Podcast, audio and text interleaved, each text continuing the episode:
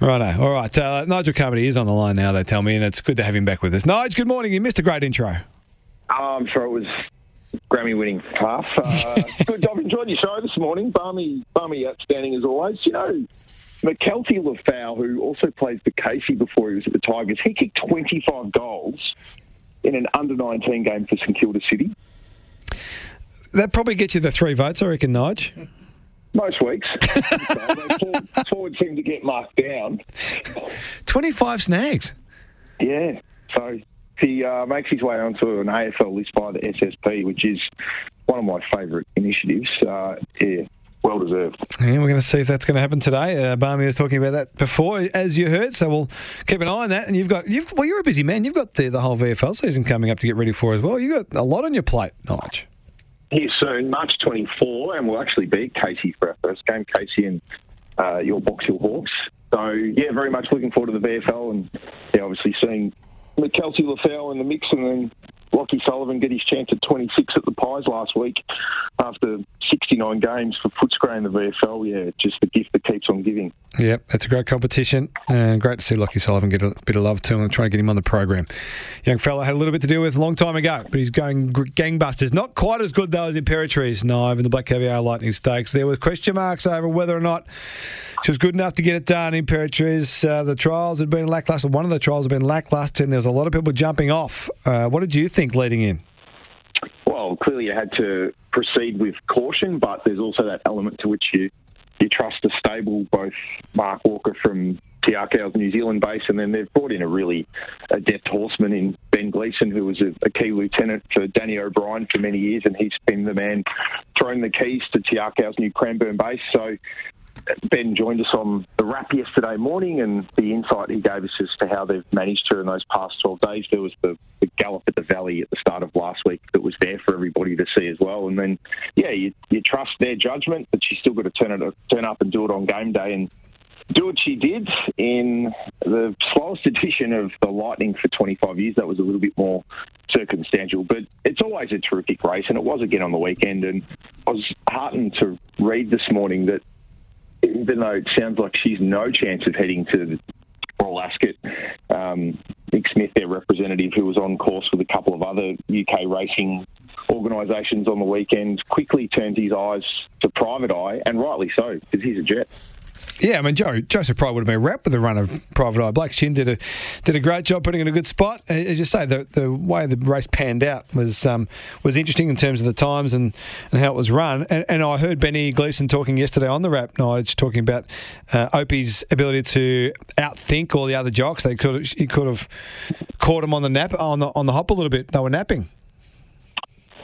Always find this something interesting in watching races, particularly watching them back, but it just shows the skill of jockeys, and jockeys are often in the crosshairs of people for criticism, but you're watching them going 70 kilometres an hour, steering something in the vicinity of about 500 kilos, and they're doing those head checks across to sort of see the location of their other runners, and uh, that was apparent on the weekend with Opie, first of all, going, hmm, there's a set of black and green silks there that I weren't expecting to see. So he, he spoke to us post race that he, you know, he quit that he probably had 10 plans up the sleeve, but it just shows how adaptable she is, how good he is, and they make beautiful music together. Yeah, uh, nice effort. Nice effort for Imperatriz. William Reid now for Imperatriz?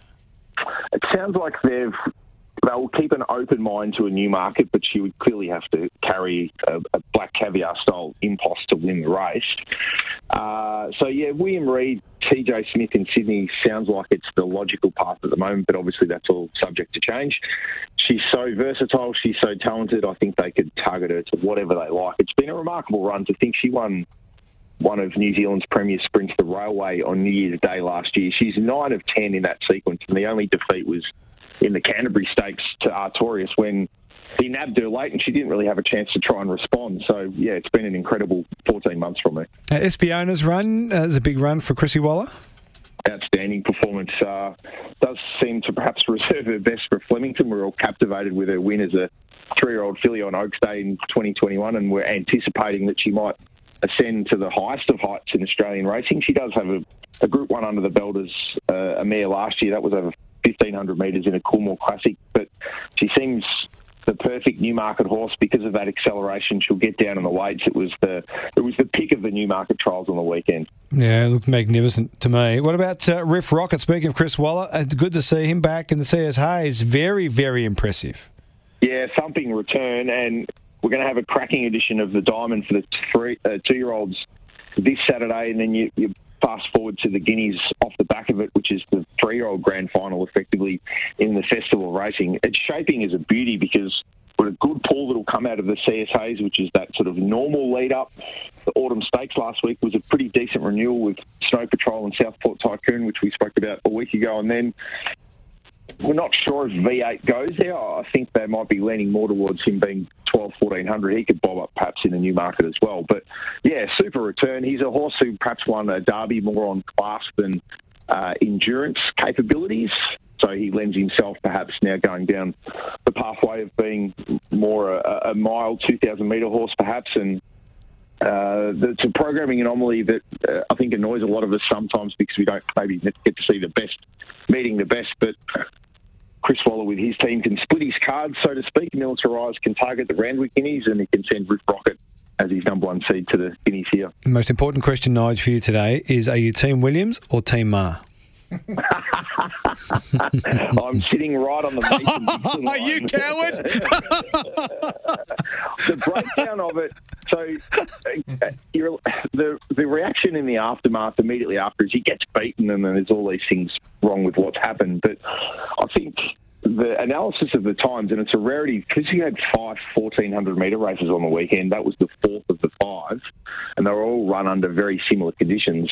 The times of how those races unfolded does tell a little bit of a story, and that was the slowest early speed of the five of those. So he he was there and had every possible chance to sit close to the speed and hold the ball. It just happened that one who was, you know, fought enough in condition and, and, had the ping in the legs to get it done first up was was able to grab him, but he was able to hold everything else off. So, uh, yeah, you know, racing's racing's good for these debates and discussions, and a la most other sports that everyone's passionate about and cares about, it's always going to create debate around people's viewpoints on performance when things don't go as expected. There'll be plenty more on that this morning on RSN. In fact, the Racing Pulse, uh, J Mac's going to join Blue Eyes and the crew. Chris Waller as well, Dave Ellis from Te Akau.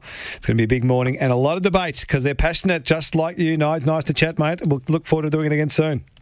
Thanks, Half. Good stuff. Nigel Carmody with us from racing.com.